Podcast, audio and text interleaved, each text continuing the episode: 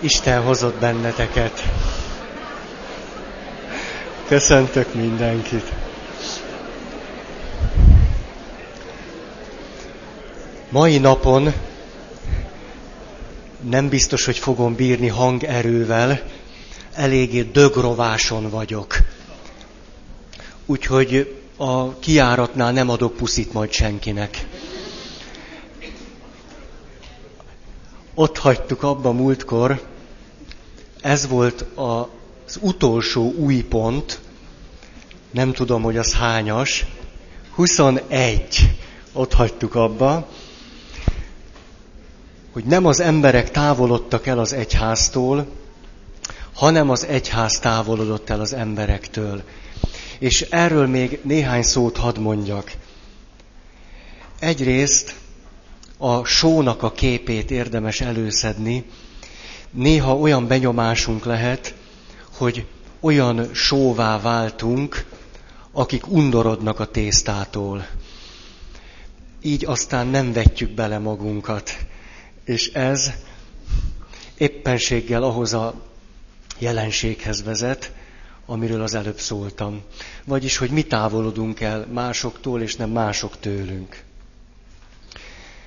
Aztán nyugodtan mondhatjuk azt is, erről majd még bővebben akarok szólni, hogy az egyház ügyei jobban érdekelnek bennünket, mint az emberek ügyei. És amikor ott vannak azok a kritikus pillanatok, hogy dönthetünk, hogy a mi belső ügyeinket helyezzük-e előtérbe újból és újból a döntéseinkben, vagy pedig az emberek javát, akkor nem egyszer, nem is kétszer a saját belső ügyeink elsőbséget élveznek, mint más embereknek a java. Ez nagyon súlyos következményekkel járt és jár. Aztán eszembe jutott egy nagyon kedves papbácsi. Mikor kiderült számomra a Központi Papnevelő Intézetben, hogy 1956 kapcsán lecsuktak 16 papot meg papnövendéket, és hogy én erről még csak nem is hallottam, akkor úgy döntöttem, hogy elmegyek ezekhez a papokhoz. Egymás után végiglátogattam mindenkit. Egyetlen egy volt, aki meghalt, és egy volt, aki külföldön élt, az összes többit meglátogattam.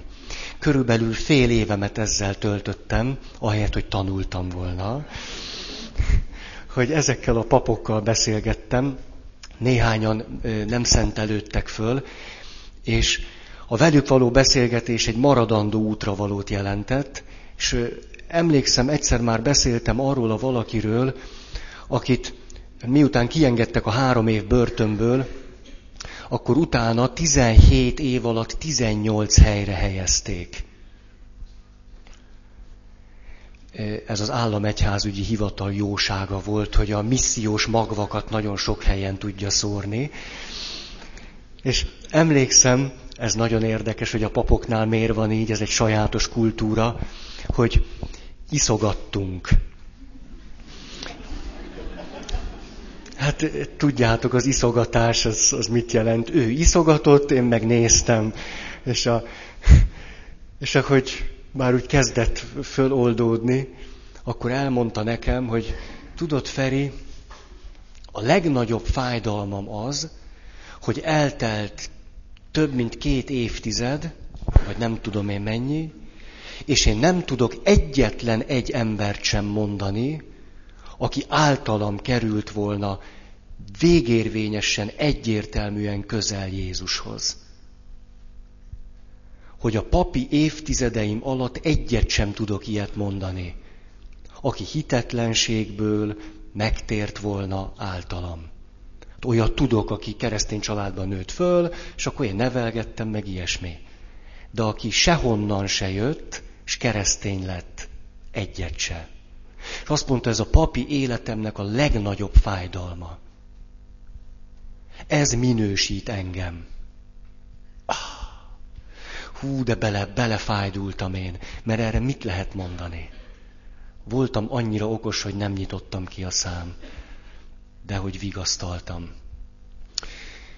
Szóval erre gondolok, hogy ma egy pap lehúzhatja úgy a maga néhány évtizedét, hogyha rosszul hozza meg a maga döntéseit, hogy aztán amikor 60 éves lesz, vagy 70, akkor azt mondja, hogy hát jó, jó, de.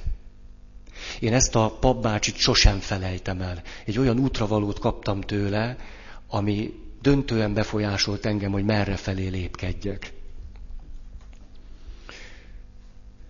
Aztán olvastam egy német lelkésztől, hogy volt egy kedves fiatal ismerőse, aki annyira komolyan vette azt, hogy, hogy másokhoz közel vinni a hitet, hogy amikor egy ilyen punk fesztivál volt, akkor ő kockásra festette a haját. És a saját közössége ezért többé-kevésbé kitagadta. Azt gondolták róla, hogy elvesztette a hitét.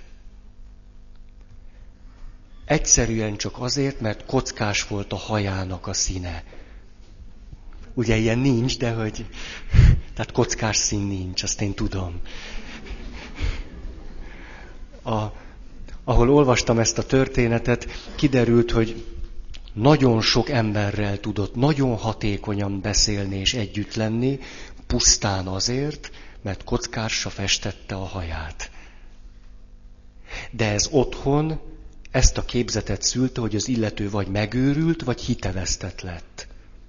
A 19. században volt egy jezsuita misszionárius, aki Kínában a kor uralkodó szokása szerint copfot növesztett. Na ehhez mit szóltok? Két eredményt ért el.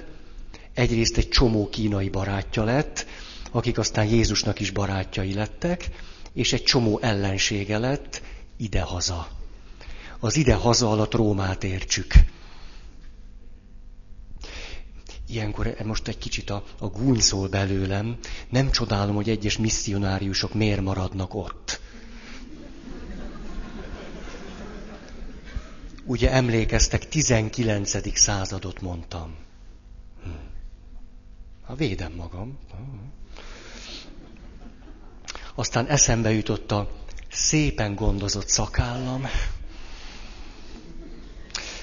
Azért jutott eszembe, mert néhány évi papnövendékeskedésem során kétszer is köteleztek arra, hogy a Szent Egyház nevében vágjam le. Bizony. Mind a kétszer megtettem, ami komoly nehézségeket okozott nekem, mert egy gerinctelen alaknak tartottam magam mind a két esetben, és máig is azon töprengek, hogy hogy lehetséges az, hogy mondjuk 1994-ben úgy gondolkozzanak komoly tisztségviselők, hogy ez az egyházhoz való tartozásnak és hűségnek a jele. Hogy valaki horde szakált, vagy nem. Volt egy papbarátom, hát ő is papnövendék volt akkor, ő neki még a püspök atyához is el kellett mennie. Hogy beszámoljon arról, hogy ezt a súlyos eretnekséget, hogy szakálla van, ezt hogyan is gondolja. Ez nagyon jól mutatja, hogy mit jelent, hogy kultúrkereszténység.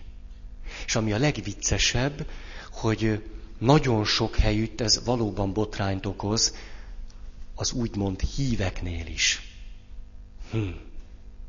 Vagyis, hogyha akarnánk igazodni azokhoz, akik a kultúrkereszténységben élnek, akkor nem biztos, hogy jól cselekednénk.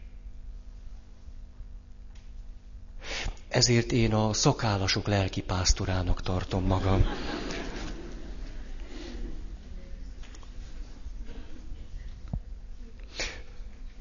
Huszonnégy. Ja nem, az nálam 24. 22. Ma már nem, lát, nem létezik egy mindenki által elfogadott, elfogadható nyelv a hit továbbadására.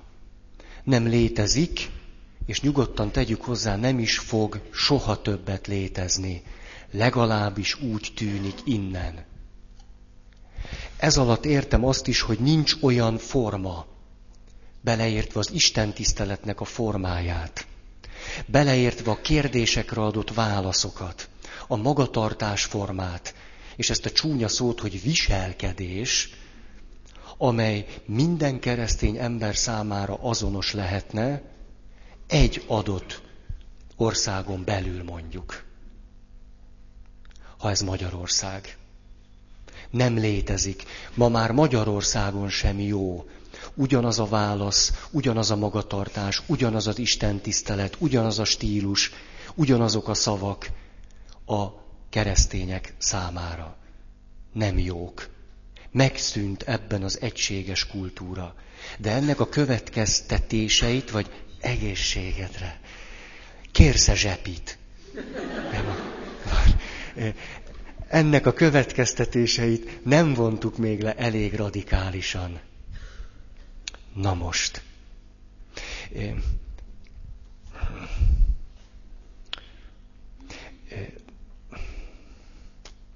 Azt mondhatnám tehát, hogy nem is kell hogy megpróbáljunk mondjuk egy olyan Isten tiszteletet végezni veletek együtt, amely mindenkinek jó. Ugyanis ilyen Isten tiszteleti forma nincs. Olyan beszéd sincs. Olyan liturgia többé nem létezik. És ez ma már Magyarországon belül is igaz. Ha másért nem, Hát a korosztályi különbségek miatt, a generációs különbségek miatt, mert a generációk egészen más kultúrát jelentenek. Ezért ez lehetetlen. Nálunk például nincs olyan hónap, hogy ne kerülne elő az a konfliktus, hogy a gyerekmisén miért sírnak a gyerekek. Ez komoly konfliktus. Azért, mert az idős, kedves bácsik és nénik, nem mindenki, csak akik abban a sajátos kultúrkereszténységben voltak és vannak, azt gondolják, hogy egy istentisztelet attól istentisztelet, hogy minden olyan steril, mint egy műtőben. Kivéve a tömién. Az egy kicsi homályt hozhat. De, de egyébként és a gyereknek a mukkanása zavarja az áhítatot. Ezekből a kedves bácsikból és nénikből ezt úgy sem lehet kiszedni, nem is kell. Kell nekik olyan Isten tiszteletet tartani, ahol a légy se zümmög. Olyat rászórunk a legyekre. Jaj, most És aztán kell egy olyan istentiszteletet tartani, ahol a gyerekek csúszhatnak, mászhatnak, zizeghetnek, zsezseghetnek, rázhatják a csöngőt, a ruhájukat. Volt egy olyan aranyos kislány, most azért mondom, hogy volt, mert most is van, csak már nem olyan pici. Szülei azért elelengedték a templomba, a gyerekmisén, nyugodtan. És akkor ő rendszeresen azt csinálta, van középen egy szőnyeg. Megállt a szőnyeg közepén, ahogy egy kisgyerek át tudja élni, hogy ő a világ közepe. És kicsit úgy érzi, hogy az egész érte van. És akkor most le fogom tenni a mikrofont, mert azzal nem tudom megmutatni. Tehát egy kislányról van szó, és a következőt szokta csinálni. Mondom hangosan. Tehát kis szoknya van rajta. Áll középen, az Úr legyen veletek, emeljük föl. Kislány pedig így kezdi húzni a szoknyáját. Így, és akkor a szoknyának az éle így kezd jönni így föl. Hatalmas pelenka.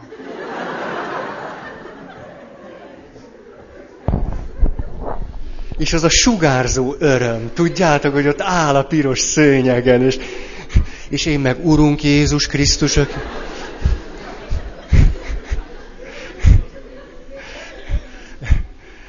Ezzel semmi gond nincs. Tehát se a pelenkájával, semmivel, nyugodtan. A, Vagyis ezzel azt akartam nektek mondani, hogy nem létezik olyan Isten tisztelet sem, ami mindenkinek jó. Ezért gyakorlatilag most a szónak egyáltalán nem rossz értelmében kell nekünk kitalálni azt, hogy ez a pici gyerek a kis pelenkájával hogyan érezze ott magát otthon.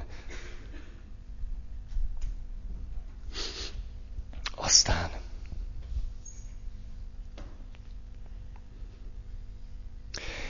Ennek az alapja nyilván az, hogy ma Magyarországon a társadalom is olyan, hogy nincsen egységes életminta, amit át lehetne adni. Nincs. Jó. 25.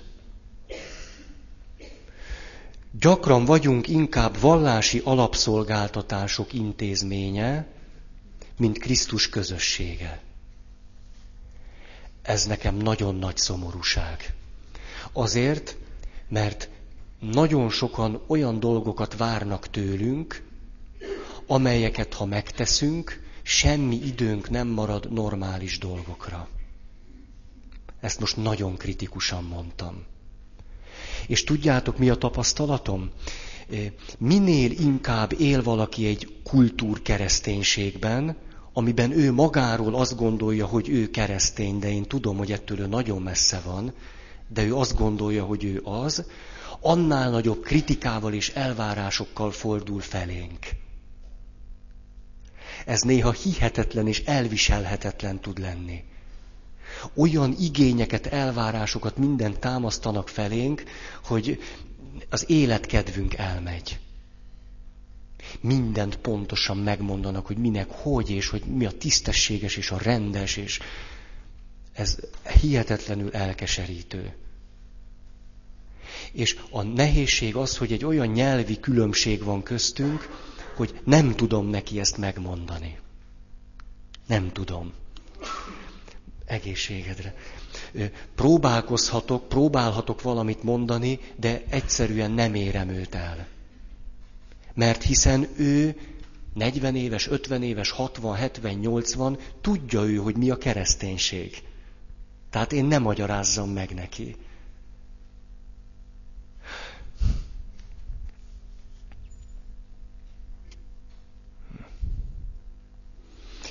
Ide vonatkozóan mondanám még, hogy egy olyan kereszténység, amely a társadalmi elvárásoknak felel meg, megszűnik kereszténységnek lenni. Például, hogyha a kereszténység elkezdi magát úgy meghatározni, hogy mi egy szociális karitatív intézmény vagyunk. Mindent bele, minél többet kell segíteni a rászorulókon. Ha ez lenne a kereszténység, akkor a kereszténységnek nincs létjogosultsága, mint kereszténységnek. Akkor szociális karitatív intézményként van. Szia Zsuzsa!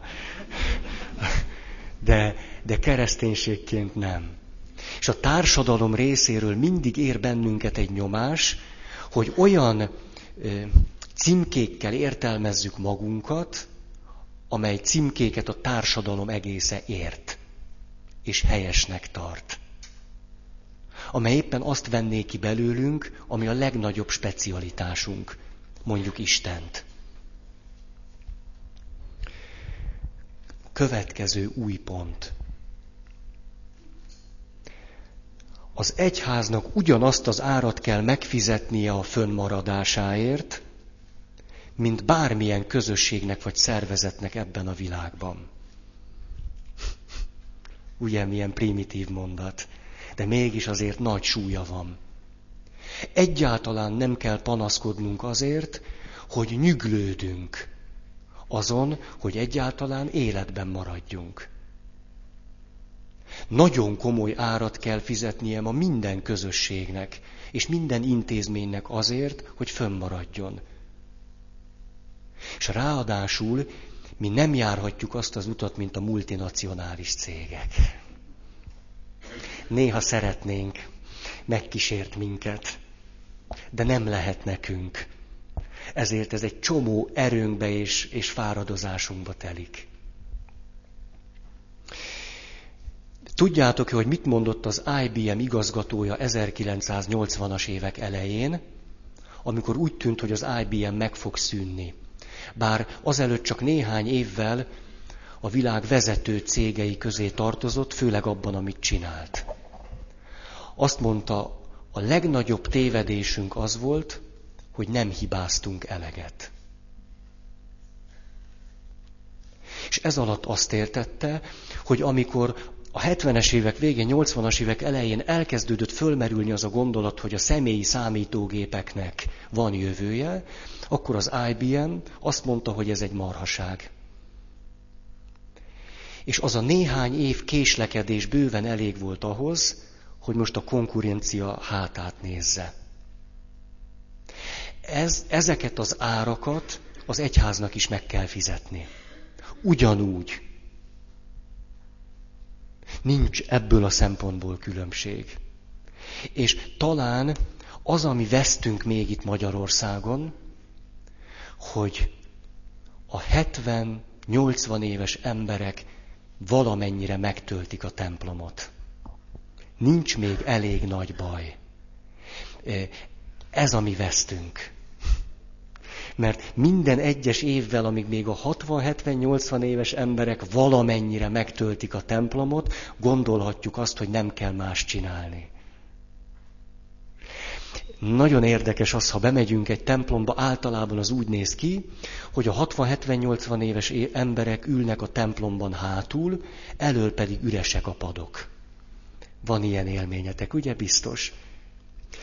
Erre a papoknak milyen gondolata van? Szólnak az idős bácsiknak, nének, hogy jöjjenek előre. Pedig ott elől a fiataloknak van hely. Az idős emberek éppen jó helyen ülnek. Azok nem ülnek jó helyen, akik nincsenek is ott.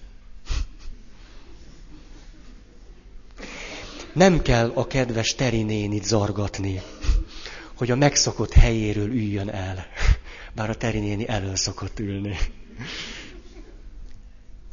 Ugye, ugye nem az ment át nektek, hogy én az idős bácsikat, néniket lesajnálnám. Ugye nem? Jó. Aztán mondhatjuk azt is, hogy aki ma lassú, holnap halott.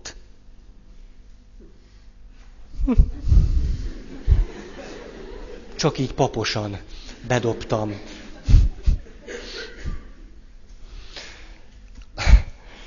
Aztán valaki a következő képet használta arra, ahogyan próbálunk nem változni. Krisztus szándéka szerint, zárójel bezárva. Olyanok vagyunk, mint az az ember, aki néhány ugrással próbál a szakadékon átugrani. Csak kis lépésekkel. Az eredmény ugye elgondolható.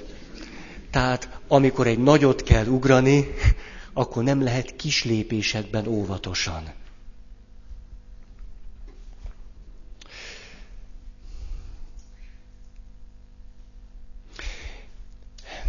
Bizonyos szempontból gyászmunka van az egyházban. Erre jutottam néhány nappal ezelőtt. Tudjátok a gyász fázisait. Az ember először tiltakozik, azt mondja, hogy nem, ez nem lehet, nem, nem, utána kétségbe esik, depresszió jön, kiábrándulunk, talajvesztés, ilyesmi, krízis, és aztán szép lassan, lassan valahogy elkezdünk lábadozni. Na valahogy, hogyha a gyász fázisait nézzük, akkor, akkor nem tudom, hogy egyáltalán hol tartunk mi. Lehet, hogy az első napokban. Tehát azt mondjuk, hogy ez nem lehet igaz. Ez pedig azt jelenti, hogy ha nekünk egy csomó mindent el kell engedni ahhoz, hogy a valódi hitet át tudjuk adni, és mi még mindig ott tartunk, hogy nem, hát ez nem lehet igaz. Hát annak a, annak a kultúrának élnie kell, amiben én születtem bele, akkor a gyásznak az első néhány napjánál tartunk. Tehát akkor úgy tűnik, hogy bele kell kezdeni a veszteség földolgozásába. Nagyon gyorsan. Rengeteg veszteségünk lesz, nyilván. Ez ma úgy tűnik, hogy ár. Ahogy minden közösség, ahhoz, hogy fönnmaradhasson, rengeteg veszteségen keresztül kell jutnia. Mert ma ez az ár. Én nem mondom, hogy ez jó, de ma ezt az árat kell megfizetni. Itt azért egy nagyon kritikus mondatot hadd mondjak ezzel a tudományosnak nevezett, technikai, stb. haladunk, fejlődünk, mennyiség, minden civilizációnkra vonatkozóan. Nagyon kritikus vagyok.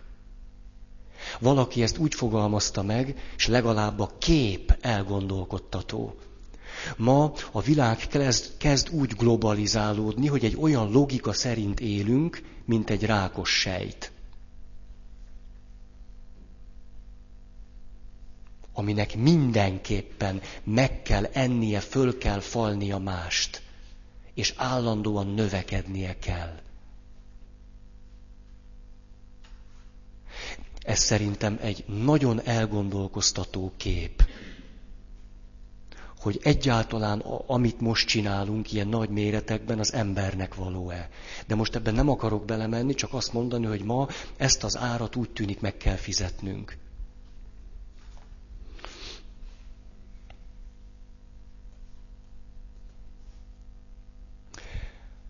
Ha tehát meg akarunk maradni, ami azt jelenti, hogy át akarjuk adni a hitet, az azt jelenti, hogy nem maradhatunk meg olyannak, amilyenek vagyunk ma.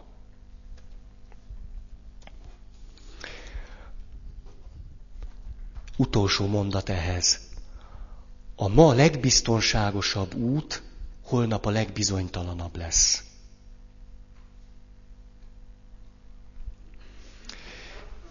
Következő pont. A kultúr kereszténységből adódóan a hitet félreértjük. A hit kulturális félreértései azok, amikor azt mondjuk, a hit nem más, mint, és akkor most hozok vagy tíz dolgot.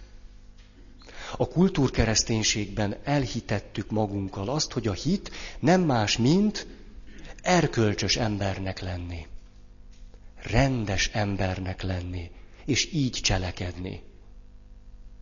A hit és az erkölcs nem ugyanaz. Ezért, ha valaki azt mondja, hogy én azért nem megyek templomba, mert vagyok én olyan jó ember, mint az, aki oda jár, azt pontosan kifejezi, hogy fogalma sincs a hitről. Legalábbis annak a keresztény értelméről halvány fogalma sincs. A másik. A hit nem más, mint szociálisan érzékenynek lenni. Igaz embernek lenni. Empatikusnak, jó szándékúnak, együttérzőnek. A hit nem más, mint amit a humanizmus is tanít. Ezt ma nagyon sok kultúrkeresztény vallja. Hogy hát legvégül, ha te hívő vagy, ez azt jelenti, hogy ember vagy. Nem azt jelenti. Hagy hozzam elő a gyerekeket megint. Vasárnapi Szent Mise. Kérdezem tőlük úgy általánosságban, hogy mit gondoltok az Isten, meg egy keresztény ember, mit gondol arról a valakiről, aki lop, csal, hazudik, becstelen, és mások kárán gazdagszik meg.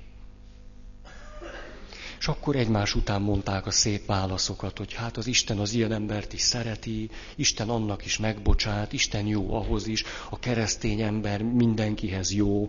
Ezt mondták a gyerekek. Olyan szép, ugye? De én genyó vagyok. Ezért a következőt kérdeztem tőlük.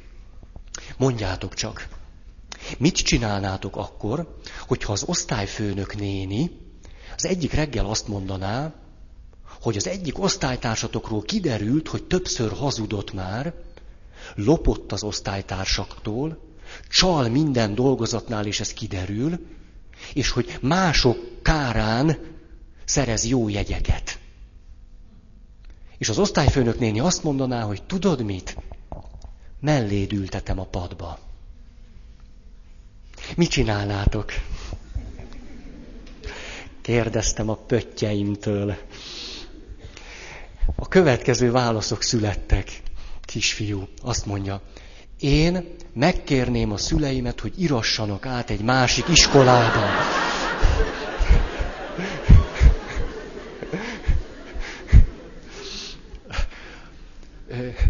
Ennek a verziói hangoztak el, hat hét ilyen.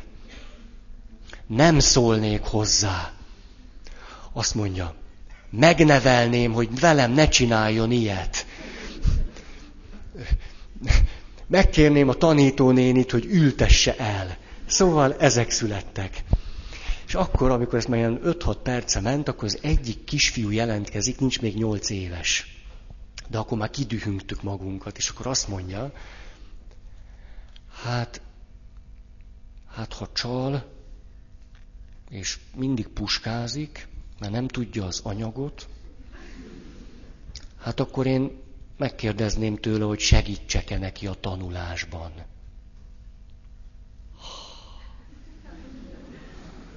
Megcsillant a szemem, és akkor egyszer csak ilyen varázsütésszerűen kezdték el mondani, hogy hát megpróbálnék kedves lenni vele. Kis nadrág remeg, ugye? Hát, hát, ha ő is kedves lesz hozzám. És akkor aztán beindultak. Ahhoz, hogy egyáltalán a keresztény válaszok jöjjenek, ahhoz egy csomó kört meg kell futni. A kultúr kereszténység ott virágzik a templomainkban. És ha én azt gondolom, hogy a gyerekek első válasza jelent valamit, nagyon tévedek. És tudjátok, mi történt, mikor kigyüttem a templomból? Oda jön hozzám az egyik kislány. Azt mondja, hát Feri, ha nem akartam mondani, ugye én legugoltam, hogy egy magas legyek vele, de ha nekem az osztályfőnök néni azt mondaná, hogy az a gyerek üljön mellém, aki csal, lop, hazudik, meg mások kárán gazdagszik meg, én még jobban utálnám az osztályfőnököt, mint eddig.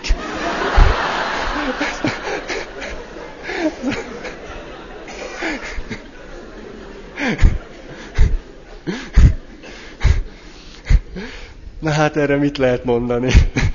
Látom, Marika, nem vagy jóban az osztályfőnök nénivel. Hát nem, hát nem vagyok jóban vele.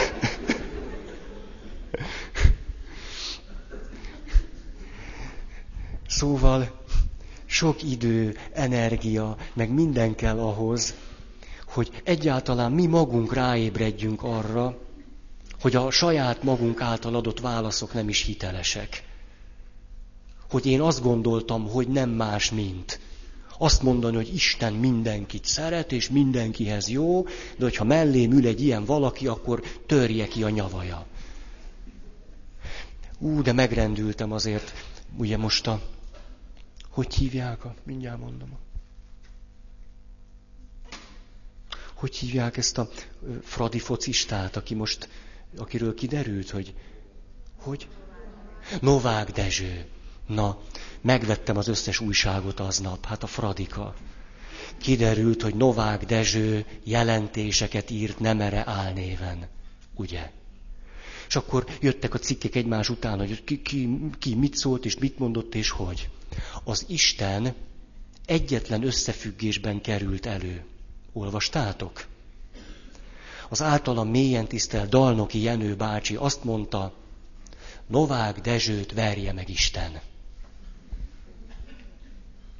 Tehát itt van egy téma, és az Isten ebben az összefüggésben jelenik meg. Ezt nevezem kultúrkereszténységnek. És akkor, amikor ezt valaki olvassa, akkor azt mondja, ja jó, ja jó, hát akkor Tehát ha a kereszténység az, hogy erre ez jön, akkor...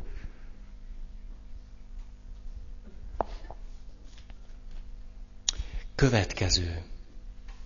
A hit nem más, mint Istenről vagy Jézusról szóló megállapítások igaznak tartása. Ezért vagyok nagyon kritikus azzal, amikor valaki azt mondja, a szociológiai fölmérések is bizonyítják, hogy 98-90 százalék tartja magát hívőnek. Azt mondják, hogy hisznek Istenben. Vagyis ez azt jelenti, hogy körülbelül 10 százalék hisz valóban, és mondjuk 80 százalék meg azt gondolja, hogy a hit nem más, mint el tudom képzelni, hogy van valami több is, mint amit látok. És hogyha ezt kultúrformában Istennek hívjuk, hát akkor biztos az. Tudjátok ezt, hogy nevezték el? A hit nem más, mint, és akkor, hogy hát jó ember vagyok, rendes ember vagyok, nem tudom mi. Ez a felül semmi teológiája. Nagyon frappáns szerintem. Következő. A hit nem más, mint az egyház törvényeinek elfogadása. A hit nem más, mint az egyház tanításának az elfogadása. Annál sokkal több. Az, hogy valaki az összes hittételre azt mondja, hogy hát felőlem, Hát mert őt mondjuk, mondjuk szerintetek egy, egy hívő embert hogy különösebben egzisztenciálisan érint az, hogy, hogy az angyaloknak milyen karai vannak. Ez úgy, úgy, úgy mélyen be, belopózott már a zsigereit közé, hogy álmatlanul forgolódsz, hogy jaj, uram, a kerubok hol is vannak, a, most a szeráfok alatt, vagy, vagy fölött, vagy hogy is van? És az őrangyalok hogy vannak ebben a hierarchiában? Tehát az, hogy én az egyháznak tételeit elfogadom, aztán a hit nem más, mint vallásos szokások gyakorlása. Egyfajta egyházias magatartás vagy viselkedés. Olyan érdekeset mondott néhány nappal ezelőtt egy néni. Jött, hogy temessük el a férjét. És ugye ő azzal a rekoncepcióval érkezett, hogy én biztos akkor temetem csak el, hogyha ők minden vasárnap ott voltak a templomban. Ezért a következőt mondta. Mi hívők vagyunk, én is, meg a férjem is hívő volt, hiszünk mi a vallásban.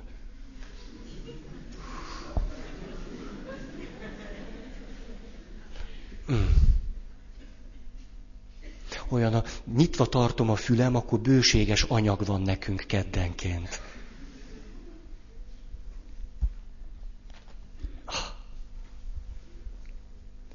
Aztán a hit nem más, mint embertársaink őszinte és mély szeretete. Direkt külön, és hagy fájjon nektek. Más.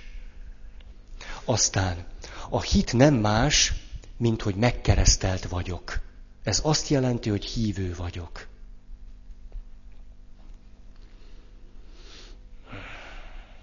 Tudjátok, mit mondott erre Szent Ágoston? Szent Ágoston mindenre mondott valami okosat. Hát egy ilyen volt. Szent Ágoston azt mondta, hogy ugye ez a negyedik században is ugyanúgy előkerült. Most attól keresztény valaki, hogy meg van keresztelve? Azt mondta, aki meg van keresztelve, az a teste alapján keresztény. Azonban a keresztény a szíve alapján van megkeresztelve. Akinek a szíve is meg van keresztelve, az keresztény. Akin csak csurgott a víz, arról van egy rublika a kereszteltek anyakönyvében és akkor azt ki lehet kérni. Kaphattok keresztlevél másolatot. A keresztlevél másolat nem azt igazolja, hogy keresztény vagy, hanem hogy csurgott a fejeden a keresztvíz. Ennél többet nem igazol. Kivéve, ha már voltál első áldozó is, mert akkor az is oda van írva. Azonban az sem jelenti, hogy keresztény vagy, csak hogy volt egy olyan nap,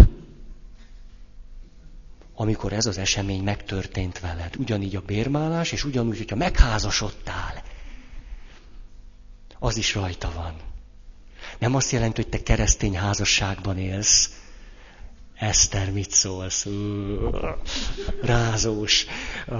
Hanem azt jelenti, hogy az egyház szertartása szerint kötötted a házasságodat. Az összes többiről én semmit sem tudok. Na jó, Eszternél van remény. Na. Következő. Na hát ez a legmókásabb.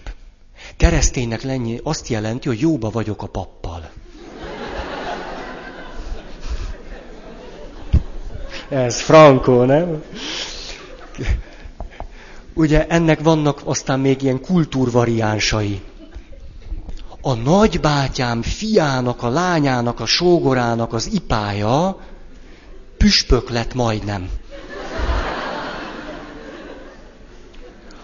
Az én nagybátyám ipájának, az apájának a nagypapája volt a, azóta már megszűnt egyházmegyének a püspök helyettese. Ezek. Ennek egy kultúrvariánsa az, hogy nagyon tisztelem a pápát. Tényleg, amit a pápa csinál, hát az, az gyönyörű. Az, ahogy utazik. Ilyen egy igazi pápa. Nagyon. Én is nem vagyok, büszke vagyok a pápára. Na és aztán. Miért azt gondol? Na jó.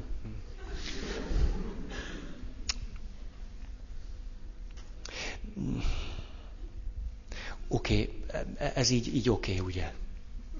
Tehát ez a hit nem más, mint, akkor ezeket most töröltük.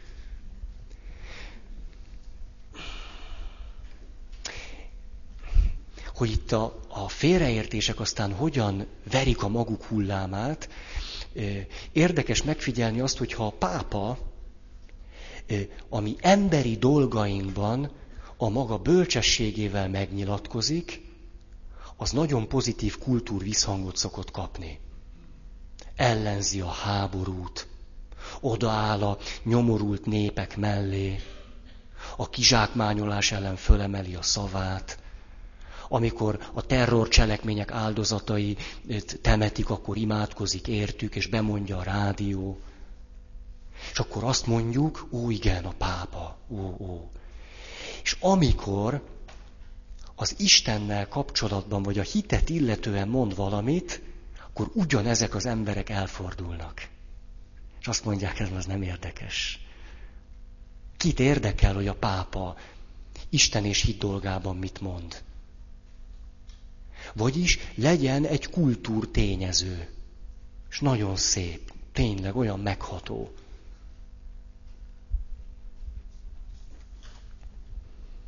Aztán Hát ez bizony kritikus lesz. Egyházunkban túl sok az unalom és a félelem. Ezt a két érzést, érzelmet akarnám kidomborítani. Túl sok az unalom, emlékeztek, ahogy az a kis gyerek mondta nekem, azért nem jövök szívesen misére, mert mindig ugyanaz az előadás.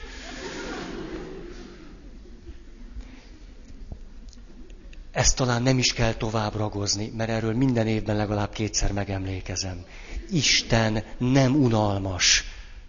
Ha valaki unja Istent, az Istennel még nem találkozott. Ha unsz imádkozni, akkor te az imádságodban Istenig nem jutottál el, az tuti. Az biztos. Ha neked nincs igazi, mély, olyan ima élményed, hogy ah, ah akkor te még vele imádságban nem találkoztál. Azt tuti.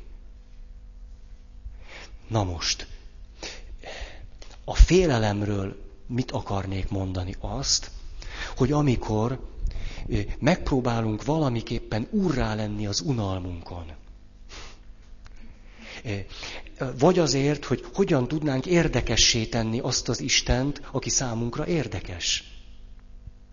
Vagy hogyan tudnánk a formáinkat érdekessé tenni, mert az felel meg Isten vonzásának. Akkor a legegyszerűbb dologgal kapcsolatban is elkezdünk félni.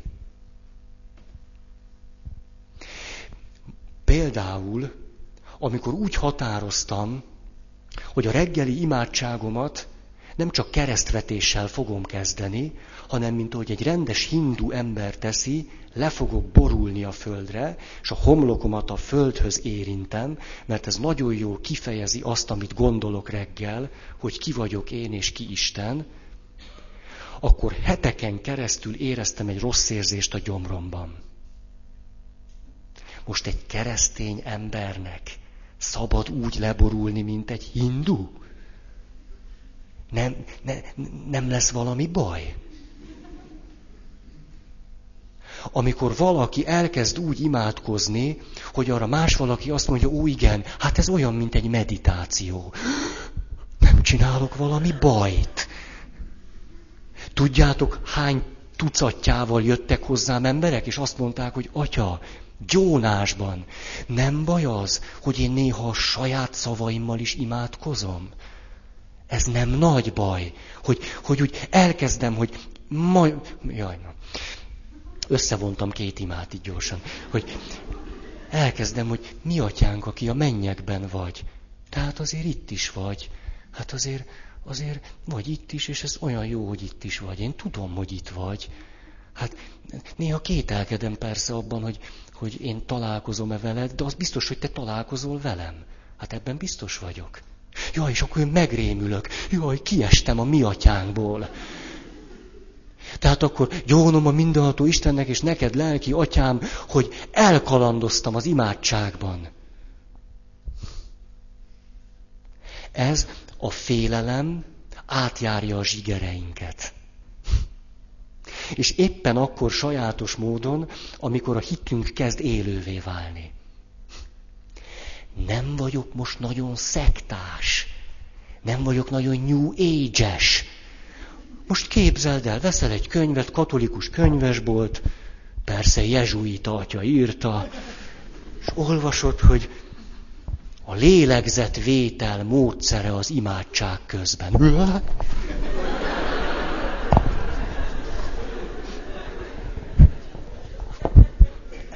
Hogy, hogy a lélegzetvétel? Az, az nem egy ilyen hathajógás izé. a, azt hiszem, hogy bennünk van ez a félelem. Mindentől, ami más, mint az a fajta kultúrforma, amibe belegyökereztünk. És pontosan azokat az ágainkat nyessük le, amelyeken az új hajtások vannak.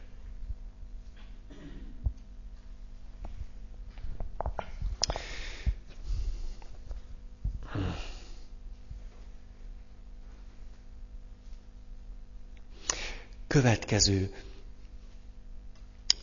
Na, ehhez még egy mondatot. Valakinél azt olvastam, ezért nagyjából úgy járunk el, hogy annyira félünk a tűzvésztől, hogy a pici tüzeket is eltapossuk. A léleknek a kis tüzeit eltapossuk, nehogy tűzvész legyen. De ezt magunkban személy szerint is megtesszük, ez nem csak közösségi történés.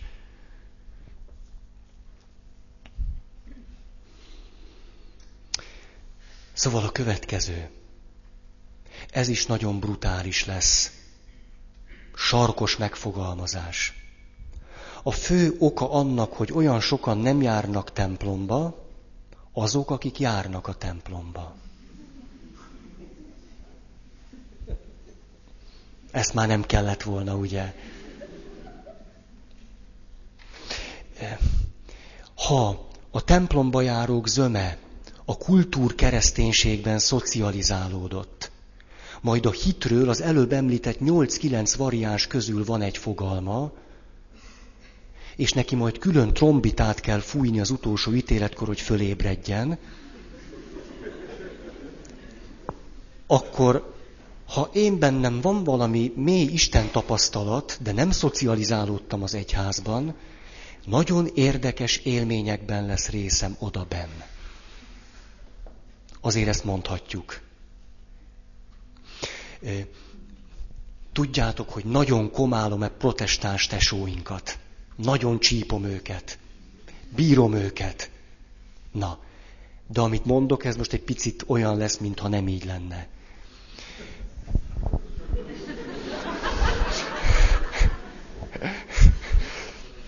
Elmegyek az egyik protestáns tesóink címével rangjelzett teológiai egyetemre, hogy ottant előadást tartsak. De nem tudom, hogy hova kell menni. És megszólítok valakit ott az aulában, és hát rendes magyar emberként azt mondom neki, hogy jó napot kívánok. Hol van a 27 per áterem? Erre a következő a válasz. De mutatom azért az arcot is. Áldás, békesség. Hosszú csönd. Tudjátok, a zenében a csönd is zene. A 27B terem itt és itt található. Áldás, békesség. Jó, hát én se gondoltam mást. Hát minden jót. Csak a,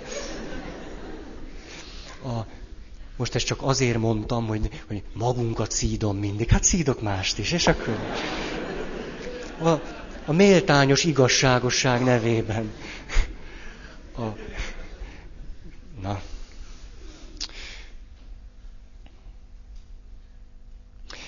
Talán beszélhetnénk arról, hogy azok, akik nem jönnek be a templomba, néha azért nem jönnek be, mert nem akarnak olyanok lenni, mint mi. Nem vagyunk vonzók. Nem, a köszönik szépen, nem szeretnének olyanok lenni. Édesanyám, édesanyám, rád gondolok. Azért, mert én már akkor jó pár éve pap voltam. Anyukám pedig a kereszténység kultúrformájával ismerkedett meg, és csak az élete legvégén tudta meg, hogy mi az, hogy kereszténység. Na.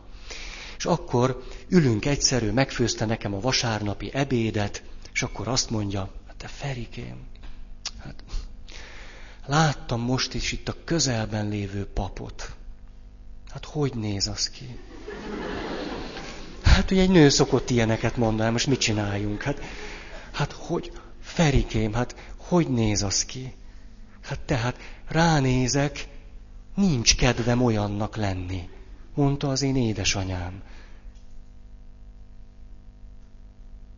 Van ennek egy, egy variánsa, a kultúrkereszténység ez is, mikor azt mondja, hogy elmentem vidékre, helyettesíteni valakit. És akkor beszéltünk arról, hogy na milyen az a pap, és akkor azt mondja, hát mi annyira szeretjük ezt az atyát, mondták. Hát ez egy annyira rendes, hát egy, tényleg, hát, hát a tíz ujjunkat megnyaljuk utána, mondták. Egyetlen egy dolgot nem értünk. Hogy egy ilyen normális, jóképű ember miért megy el papnak?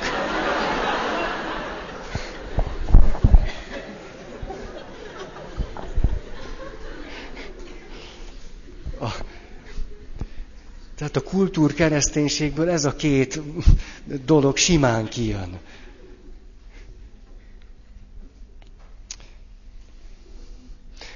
Aztán még egy mondat ehhez, hogy amilyenek vagyunk, tud a legnagyobb akadálya lenni, hogy meghallják azt, amit mondunk.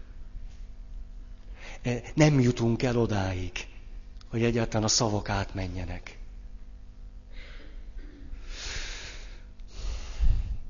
Néhány nappal ezelőtt jött hozzám valaki temetés ügyben. És akkor azt mondja nekem, hogy elmondta, hogy mit, hogyan szeretne, és akkor kiderült, hogy kellene még elmenni egy másik templomba, mert ott a jogi, dö, dö, dö, dö, dö, mindegy. És akkor azt mondja nekem, hogy Feri, én a temetéssel kapcsolatban már most még egy egyházi szemét nem akarok látni. Akkor nem küldtem tovább. Hát ha nem, akkor nem. most tudom, egyoldalú az, hogy csak a kritikát mondom nagyon-nagyon. Tudom, hogy egyoldalú, de eh, amíg ezeket nem mondjuk ki, addig nem tudunk innen tovább állni. Ez hasonlít ahhoz a hatalmas történelmi lehetőséghez, amit elszalasztottunk a rendszerváltáskor. Hatalmas zicser volt hogy kimondjuk azt, hogy ki milyen bűnt követett el. Át kellett volna élnünk mindennek a fájdalmát. Mindent ki kellett volna mondani, és utána megbocsátani. És ma azért olyan nehéz megbocsátani, mert nem mondtuk ki, hogy kivel mi történt és ki tette. Ez radikálisan hangozhat, de ezt meg kellett volna tenni. Most az más kérdés, hogy miért nem történt meg. Sosem szoktam politizálni, ez sem annak szánom.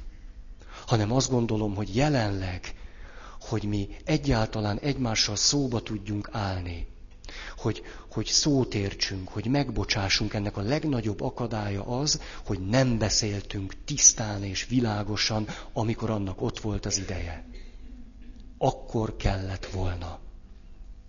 És ezért van az, hogy 15 évvel később, hogyha kiderül, hogy Novák Dezső bácsi, aki egyébként egy nagyon jó edző, és 95-ben sok múlt rajta, Fadika,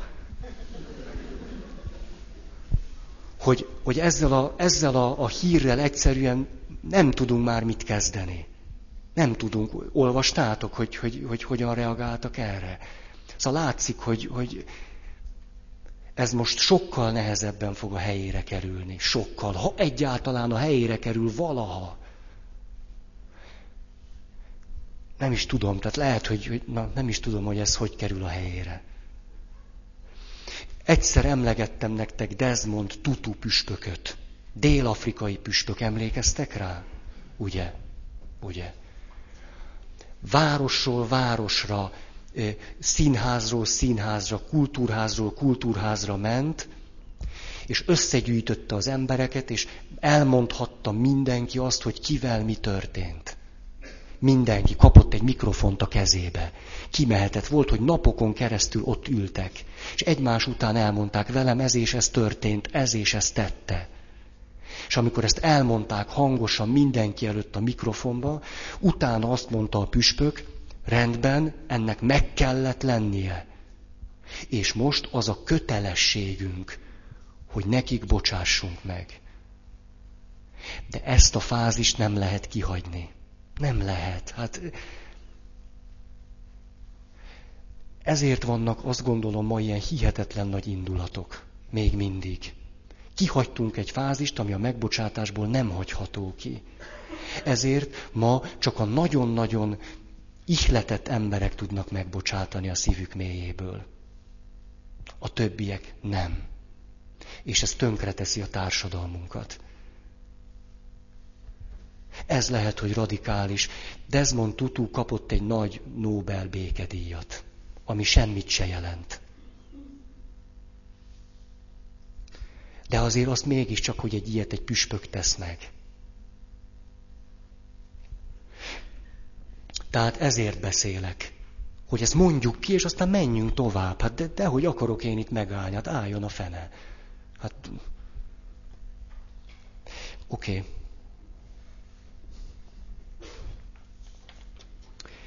Következő új pont. Az egyház és társadalom kontrasztjának nem kulturális tekintetben kellene megnyilvánulnia, hanem a szeretet terén. Jelenleg a kultúrkereszténység és a mai társadalom zöme kulturális szempontból különböznek egymástól, nem pedig a szeretet mélysége szempontjából. És ez nagyon hiteltelenné tesz minket. Egyszerűen arról van szó, hogy általában akik a templomba járnak, azok egyfajta kultúrához tartoznak. Nagyjából. Azért vannak színes pöttyök. És ez kontrasztban van a jelenlegi társadalom egészével. De hogy az a minőség, ahogy szeretnek, az van-e kontrasztban azzal a szeretettel, ahogy mások szeretnek, ebben nem vagyok biztos. Ez egyébként éppen a politikai dolgokban szokott hihetetlen jól megmutatkozni. Ott lehull rólunk a lepel. Amikor papként, keresztényként, hívőként olyan dolgokat mondunk, ami a szeretetnek totálisan ellentmond. Na kíváncsi vagyok, hányan lesztek jövő héten.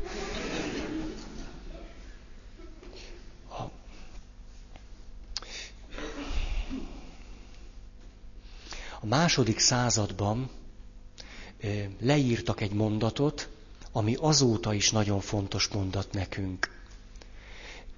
Nem keresztény emberek találkoztak keresztényekkel, és azt a mondatot írták le, második század, nézzétek, mennyire szeretik egymást. Na ez vonzó, ezért érdemes bemenni a templomba.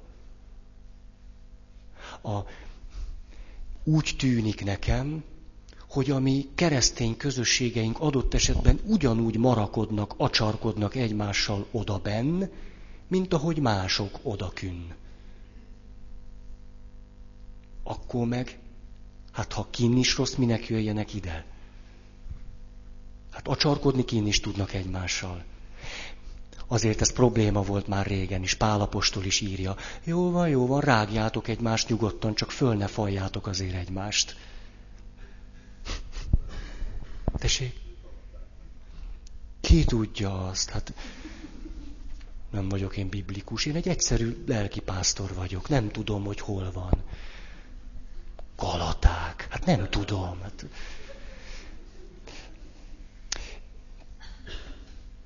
Például ilyen szempontnak tartom, csak hogy egy nagyon konkrét valamit mondjak, a szeretetnek a része a titoktartás. Ha valakit szeretek, és nekem négy szem közt mondott valamit, akkor ebb kötelességem azt nem elmondani. Cím, név, e-mail, weblap, honlap, minden. Mert ezt szoktuk csinálni. Ugye? Ezért nem tudnak adott esetben keresztény közösségek sem a bizalomnak a légkörében élni. Mert ami ott belül történik, az holnap, meg holnap után már mindenhol tudható. Hát akkor hülye leszek majd őszintén imádkozni. Hát hülye vagyok én, hogy kiadjam magam. Ez annál is inkább elkeserítő, mert ha elmész egy önismereti csoportba, akkor a pszichológus néni vagy bácsi azt mondja, hogy hát testvérkém, hát azzal kezdünk, hogy amit elhangzott, senkire se tartozik. Hát így, így, így szerződünk, hát különben nyugodtan szebb le lehet hazamenni.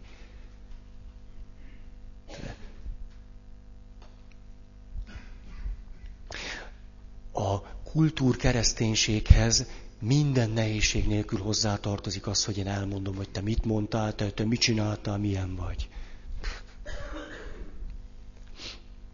Következő. Jelenleg azért olyan az egyházi struktúra, hogyha azt mindenben követjük és megtartjuk, akkor egy csomó rosszat teszünk. És ezt nem tudjuk elkerülni. Jelenleg egy papra olyan feladatok hárulnak a struktúrából adódóan, amit egy lelkész így fogalmazott meg, ha eleget akarok tenni a struktúrából fakadó kötelességeimnek, akkor az igazán lényeges dolgok 90%-át nem tudom megcsinálni. Ez azt jelenti, hogy a puszta létezésünk ellentmondásos már. Múltkor is jött hozzám valaki, és akkor nagyon kritikusan azt mondta, hogy hogy lehetséges az, hogy én ezt és ezt mondtam valamiről. És azt tudtam neki mondani, hogy ebben az esetben biztos voltam abban, hogy mindenképpen rosszat fogok tenni. Vagy neked, vagy másnak. Annyi esélyem volt csak, hogy a kisebbik rosszat válasszam. És az volt a csoda, hogy az illető megértette. Azt mondta, ezt, na ezt értem. Értem, akkor már nem is haragszom. És elengedett békével. Jelenleg olyan a struktúra, hogy ezt nem tudjuk belőle még kiszedni.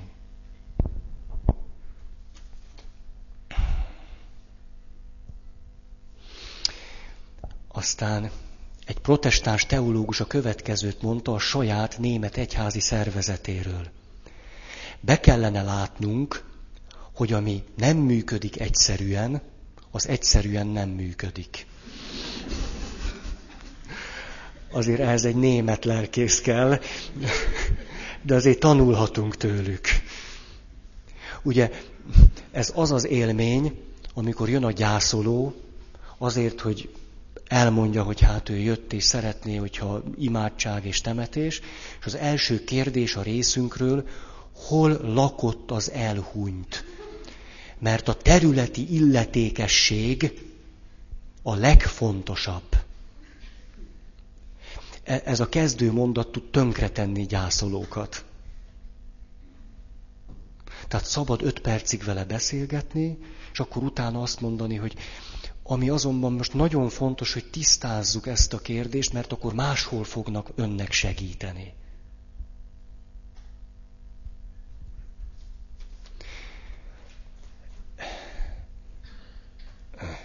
Jelenleg ezt lehet tenni. Vagy szabályt kell szegni. Ezt nem folytatom.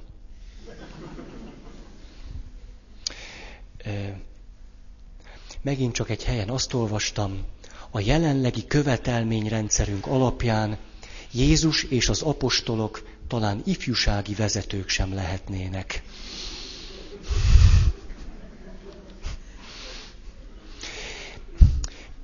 Például nem végeztek teológiát. Nem szegények. Hát Jézus még talán igen. Úgy. De magántanuló volt, úgy könnyű, nem illeszkedett bele a struktúrába. Na, de az apostolokról nem mondhatjuk. Persze, fontos, hogy legyen valami egység, világos, világos, ezeket mind értem. De e, olyan szinten kontrollálunk és, és burkolunk be mindent, hogy néha a rügyek már nem tudják áttörni a burkot.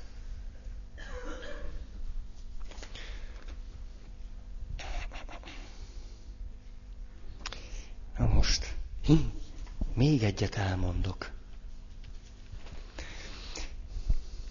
Az, hogy a mi szentmiséink és Isten tiszteleteink mindenkinek szólnak, az önámítás. Természetesen meghívtunk rá mindenkit, de nem szólnak mindenkinek. Abban a formában, ahogy jelenleg vannak, nem szólnak mindenkinek. Egy példát hagy hozzak, ez az orgona. Nagyon szeretem az orgonát. Tavaly új orgonát vettünk. Fölszenteltem. Fröcsögött a szentelt víz. Nagyon jó orgona. De mondok néhány adatot. 1998-ban Németországban az elfogyott CD-knek 7,8%-a volt klasszikus zene. A 7,8%-ból 2,8% klasszikusok pop ritmusban címet viselte, tehát 5% marad klasszikus zenének.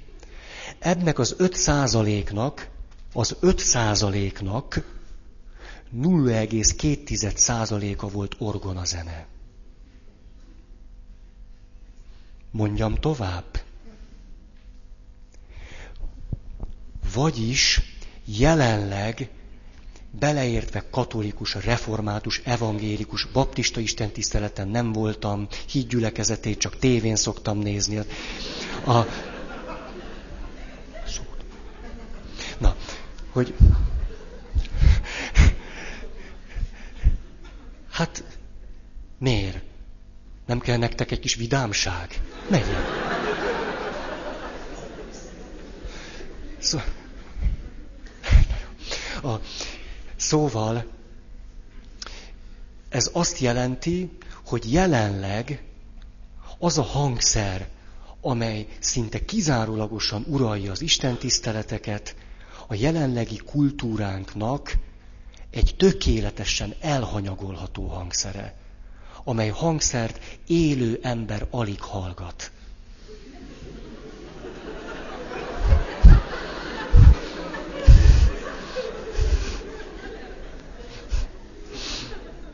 Nem véletlenül mondtam. A... És hogy, hogy ez, ez miért Na, azt tudjátok, hogy az orgona profán hangszerként kezdte, hát mint minden rendes hangszer. Hordozható hangszer volt, vásárokban, fölvonulásokkor, a császárnak a, az ünnepi menetében használták az orgonát. És amikor kezdték bevinni a templomba, akkor természetesen az akkori egyháztagság zöme fölháborodott azt mondta, hogy egy ilyen profán, primitív hangszer nem alkalmas az Isten tiszteletnek a széppétételéhez. A hegedűvel is így voltunk. Ördög hangszere. A hegedű nem alkalmas rá. Most meg már senkit se érdekel. Már a templomban. Hendül messiására tudod, tudjátok, mit mondtak a korabeli egyházfik? Szó szerint idézem világias színházi zene. Kevés a mondani valója. Legnagyobb kritikájuk az volt, hogy túl sok benne az ismétlés. Például az Alleluja százszor is elhangzik benne. Vulgáris zene. Ma nagyon egyházias zene, de ma meg már nem hallgatja senki.